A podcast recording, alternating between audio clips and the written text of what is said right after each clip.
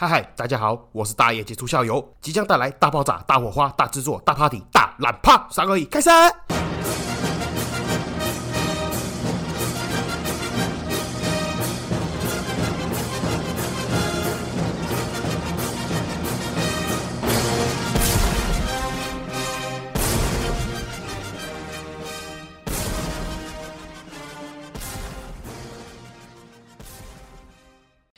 这里是社会观察日记，我是大一直校友，欢迎回来。好，今天来聊一下最近发生的一些大事情、大新闻啊。那当然，第一个呢，就是要来讲到我前几天前阵子有 po 在我那个群主公布栏里面那个 Swatch 跟那个 Omega 联名那个手表的那件事情呐。哦，第一个来聊聊那个手表的新闻。那相信在前几天呢，就算没有在玩手表、在关心手表的朋友，也有看到这一则新闻：Swatch 跟 Omega 联名出了一款新表。那那那个热抢的程度到了。夸张的地步，那还不只是台湾哦，是全世界都在疯抢。那当然呢，我们先从这个梦开始的地方，从这个起始的部分开始讲。我记得那一天是三月二十四号，我早上看到新闻，我还想说，那不然就是如果发售的时候可以的话了，我就买两只来玩玩啊。那没有想到，真的很扯，当天当天就是也是还是二十四号的那天下午，就已经开始有人回报，就说已经开始有人在排队，那个真的很夸张，我真的黑人问号，因为。它是二十六号才开卖，等于说你二十四号去排队，你要排两天，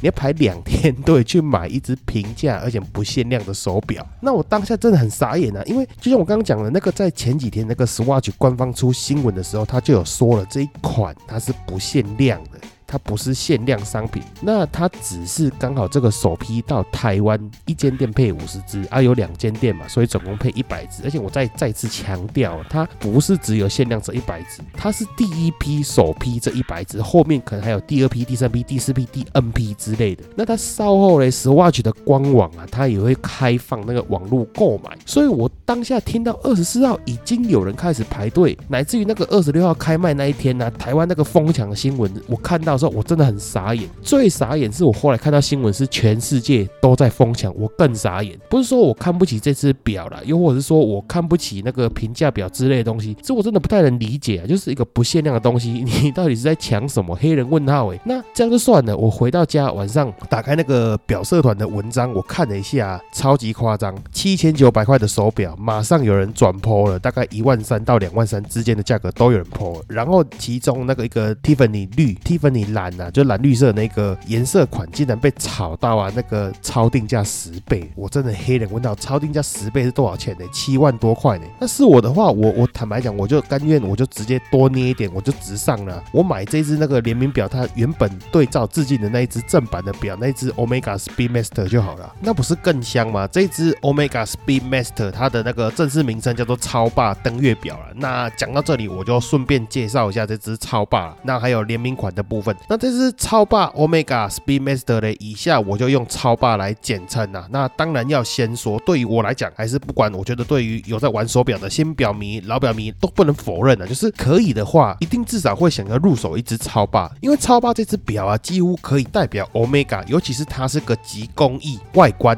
历史故事于一身的手表了。那之所以当初这只表嘞会叫登月表的原因，就是因为这只超霸嘞当年呢是 NASA 指定的那个太空任务用表啦，那它的那个系列表款呢，前前后后应该是上太空六次了，如果没有记错的话。那话说从头然后高扎高扎时代，在大概六零年代的时候，Omega 发行的这一款表，那它其实原本呢是为了赛车而生的计时腕表表款。那这支 Speedmaster 呢，当初首发之初呢，是为了赛车而生，所以叫做 Speedmaster 嘛，就是速度大师这样子。那甚至呢，这个超霸的外圈，它的表圈啊，就是外面那个陶瓷。圈里面有那个数字点点啊？那个它那个外圈的那个圈数叫 Takemeter，那个测速器的，是为了测量啊那个行车速度用的。那这个也是超霸第一个发明的啦，算是创新啊，比其他品牌啊，甚至现在大家比较熟知的那个劳力士的 Daytona 都还要早。那接下来就到了那个故事的重点了，因为当时候哦，NASA 为了那个太空任务的方便，所以就希望采购手表给太空人去上太空任务用嘛，对不对？那当时就有好几只表在竞争这个 NASA 的太空任务指定用表。那第一个不用讲了，当然就是我们这个 Omega 的超霸嘛，因为它最后就是成功的被选为那太空用表。那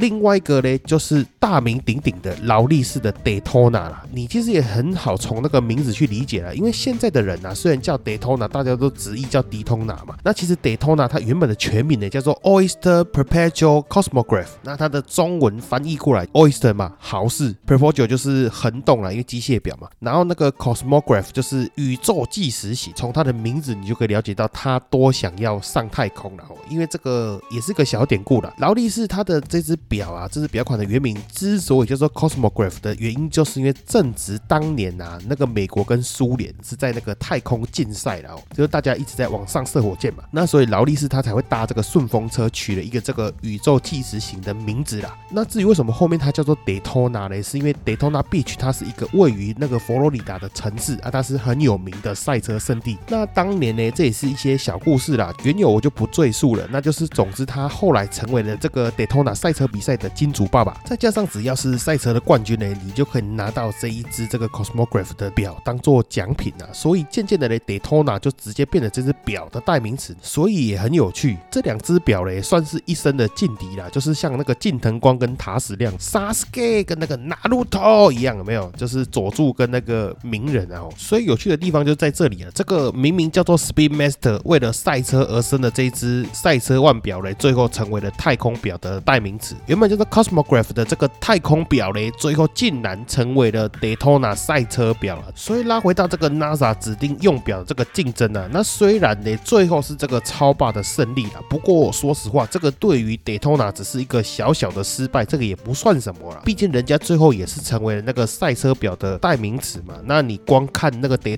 现在市价大概是超霸的三到五倍，那就知道大概是谁笑到最后了。那不过时至今日啊，哦，这两只表在我们这个表坛还是对我们这个表迷来说，它都有很重要的地位啊。所以我觉得就是这个大家都是所喜爱的表哦，我就无从比较了。老话一句了，就是有钱我都买啊，可惜我没钱这样子的。QQ。那以上呢，这个是对于超霸的那个简略历史了。那回到现代呢，也就是在恰巧了去年，去年超霸出了一个最新款的，它是换了一个三八六一型的那个机芯，那它的表带的样式也换了，它中间那那一节啊有缩小了，比较像是感觉了质感有点像是那个劳力士的那个五珠链呐，总统表带那种纪念型表带那种。那它重点是它下面这一次这个新版本下面改成背透，可以看到机芯，而且它那个上下的那个镜面都是蓝宝石镜面。那所以我自己是蛮喜欢那一款的那个规格的，所以我就有放在我的口袋名单里面。那当然题外话了，题外话是后来其实我还是优先先买了另外一款的那个也是计时腕表那那只表啊，题外话小故事，其实它跟 Daytona 也有很深的那个渊源啊。它就是那个人称那个 Zentona 的那个 Zenith Chronomaster Sport。当年啊，那个这个故事哦，顺便讲一下这个小故事的。那个当年 Daytona 在辅发行之初哦，它还没个很优秀的那个计时机芯呢，所以它当年是采用了人家号称当年最强的那个 Zenith 做的那个 El Primero 的那个计时机芯做基础，然后把它改成四零三零的那个劳力士机芯。但是直到近代啊，这一版新的那个 Daytona，它才换上自己自家自制的那个四一三零机芯的。所以换句话来说，就是等于说上一代的 Daytona，它用的就是我买的这一支那个 Zenith Chronomaster Sport 的那个机芯呐。那这一次那个 Zenith 改良之后，它新发售这个 Chronomaster 三十万的价格，真的是要什么有什么，大玩满意表了，也是陶瓷圈，然后蓝宝石镜面，上下都是，下面又背透，然后计时除外，它给计到十分之一秒，那个真的是很夸张。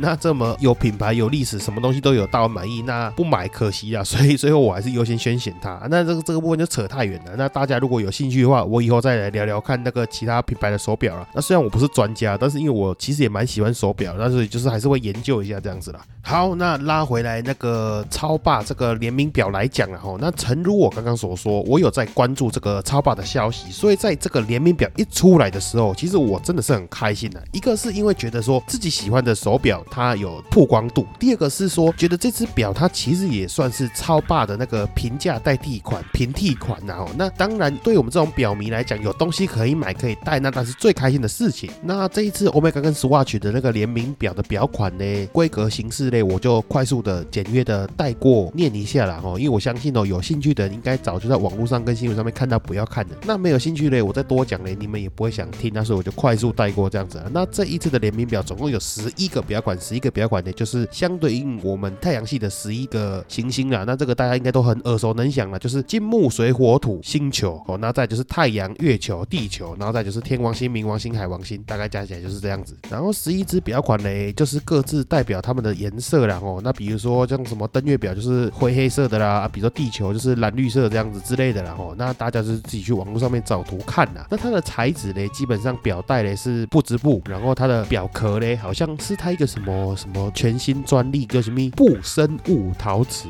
那我网络上查一下，大概就是植物陶瓷的意思啊，还是什么植物转移技术？其实我也听不太懂，但是看起来就是有点塑胶感、塑胶感这样子。啊那也好像是因为这个样子，所以目前有传来灾情是这十一款的表款里面呢，蓝色、深蓝色那个跟那个咖啡色的会有掉色的问题。那就是那就是喜好还是因人而异啦。我不知道那个掉色是掉的会多严重，掉到变不见还是怎么样，我就不晓得。但是我看那个实测是有手表戴在手上面，然后拔下来，整个手变蓝蓝的这样子。那当然，里面机芯就是一般的那个石英机芯的，吃电池的啦，所以没什么好介绍的，大概就是这个样子。简而言之啊，用人话来讲，讲难听一点，就是那一只表就是 Omega Speedmaster，然后长得一模一样啊，只是有各种颜色，有十一个颜色，然后把它的材质都廉价化，都变成廉价款这样子啦。然后里面机芯换成石英的，就这么简单。那当然，刚刚这些都是在聊那个表的本身，它有的外观跟它的历史的部分。那我们现在就回到这件事情的核心，这件事情的那个价值观的部分啊。那当然，首先要讲到就是在疯抢之后，随之而来就是会有这个黄牛的转售事情嘛，这件事情会发生嘛。那记得当时候抢完之后，各大表色就开始挂卖。那我刚刚有讲到，其中的价格大大约落在一万三千块到两万三千块之间，然后就是一个这个原价七千九百块的表。那之后表社团的人呢，就对于这个转售的事情啊，分成了两派人马，一派呢是觉得转售很可恶啦，然后觉得买的人很蠢，因为他们还间接的鼓励了黄牛。那另外一派的呢，当然第一部分他自己就是黄牛嘛，所以他觉得很合理。那另外一部分的人也是觉得自己好像搞明白了、整明白了，觉得自己看透了那个自由市场的那一种人呐。那其实当然，你从我的这个讲话的语气跟内容，你大概就知道我是哪一派的人呐。但是我还是先讲一下双方的大概的说法。第一派的人呢，他们主要就是讨厌黄牛这种行为。其实这个也不用过多解释啊，我觉得大家都可能理解啦。就是本来这个黄牛在这个商业行为上面就不是很讨人喜欢这样子。那我主要说一下第二派的人。第二派的人呢，他第一支持这种黄牛行为的，他首先因为他就是黄牛，他认为呢，他们认为啦，他们付出了相对应的劳力嘛，因为他们也去排队，啊也拿了钱哦出来雇场子，请人家排队，所以他们卖掉了赚这个差价啦，天经地义嘛，劳动所得啦。那他们觉得这个价钱呢，就是由自由市场的里面一只无形的手去影响了价格啊，所以他们觉得这个赚的是合理的钱哦，只是赚的差价。那首先我就是要来讲这个说法到底有多荒谬哦。首先呢，我要破题讲了，我自己是很不喜欢这种黄牛行为了。我讲难听点，你们就是在白嫖，对，你们就是白嫖。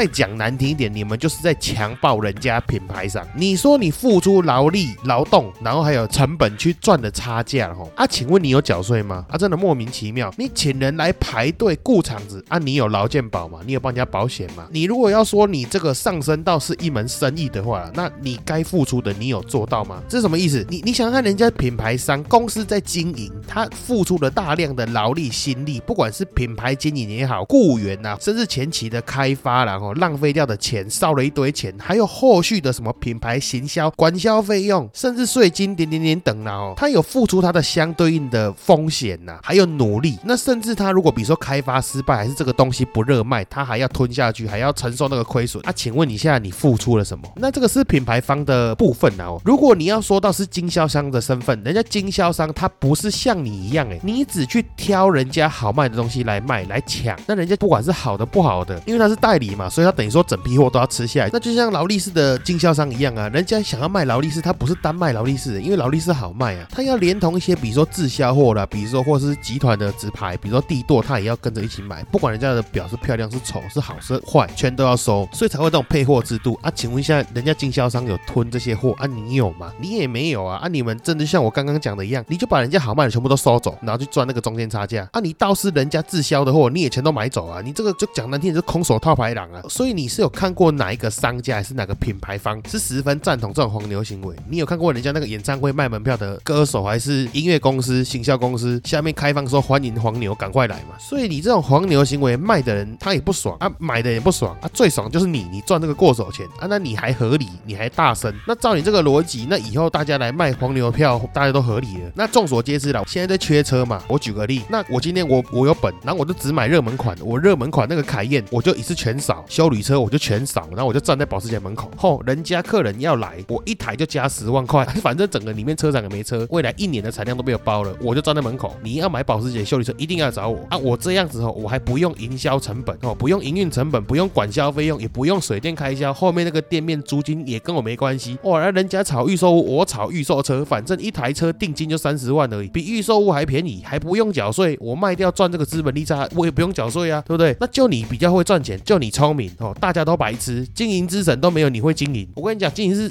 经营之神是谁？经营之神是王永庆啊！我讲王永庆如果死而复生，就第一个找你这个黄牛拜师，立雄挑立雄搞。王永庆如果是经营界的天花板，你就是经营界的那个大气层。人家说给那个阿基米德一个支点，他可以撬动整个世界。那我给你个一点钱，你搞不好可以撬动台湾 GDP。你可以现实一点好吗？这就是为什么大家都不喜欢黄牛，你就是没有付出相对应的风险跟代价，啊，你又要大赚，你让商家少赚，然后让消费者多赔。所以回到刚刚一直强调的，你有看过任何一个品牌方跟商家还有消费者是喜欢黄牛的吗？没有吧？那你就知道这个问题症结点在哪里。那这部分是对于售价的，还有黄牛的部分，两派人马的争论啊。那当然还有加上我自己的意见啊。那我自己意见也不是什么非常客观啊，就是一些我自己心里面内心屁话啦，你们就听听就好。那至于这个联名款啊，对于联名这件事情啊，其实也有分成两派人马。第一派当然就是像我一样，就是乐见其成嘛。就像我刚刚一开始讲的一样，我就是觉得它可以让这个 Speedmaster 它有更大的曝光量，然后让 Omega 有更大的市占。那就是我们自己喜欢的东西，当然也希望别人也可以欣赏。那是这是第一种嘛。那第二种第二派呢，就是比较失望的表明啊，因为有部分的人会觉得说这个是他的母公司 Swatch，因为 Swatch 是那个 Omega 的母公司啦。那有部分的人认为说这个是 Swatch 在强暴啦，讲难听也就是强暴 Omega，就是自己卖的不好，还是自己想要炒话题，那就硬拉那个 Omega 上船这样子。那有部分个人觉得就是 Omega 是降身价啦，然后它就是等于说有点像抛弃掉自己的工艺啊、品牌啊、它的美跟它的技术，因为你能想象就是像我刚刚讲，它它整个表壳外表长得都跟 Omega 那个 Speedmaster 一模一样嘛，但里面全部都是 Swatch 这样子，大家就觉得说它是不是就是单纯套壳去卖那个 Omega 的外观，它的 logo，然后把它的这些工艺品牌啊全部都舍弃掉这种感觉啊？那当然是我自己的看法啦，因为我自己哦排除掉这个 Omega 跟 Swatch 的联名除外，我本来就很喜欢这种，比如说是两个不一样的品牌啦，甚至是高单价跟平价商品的那种联名啊，像是像最近这几年也都很流行啊，那种高级街头文化啊，或者像什么 LV 啊、GUCCI 啊、Balenciaga，甚至那个 Louis 要讲 Louis 嘛，要比较假白念 Levi，他们都哎还跟卡通跟宫崎骏联名呢，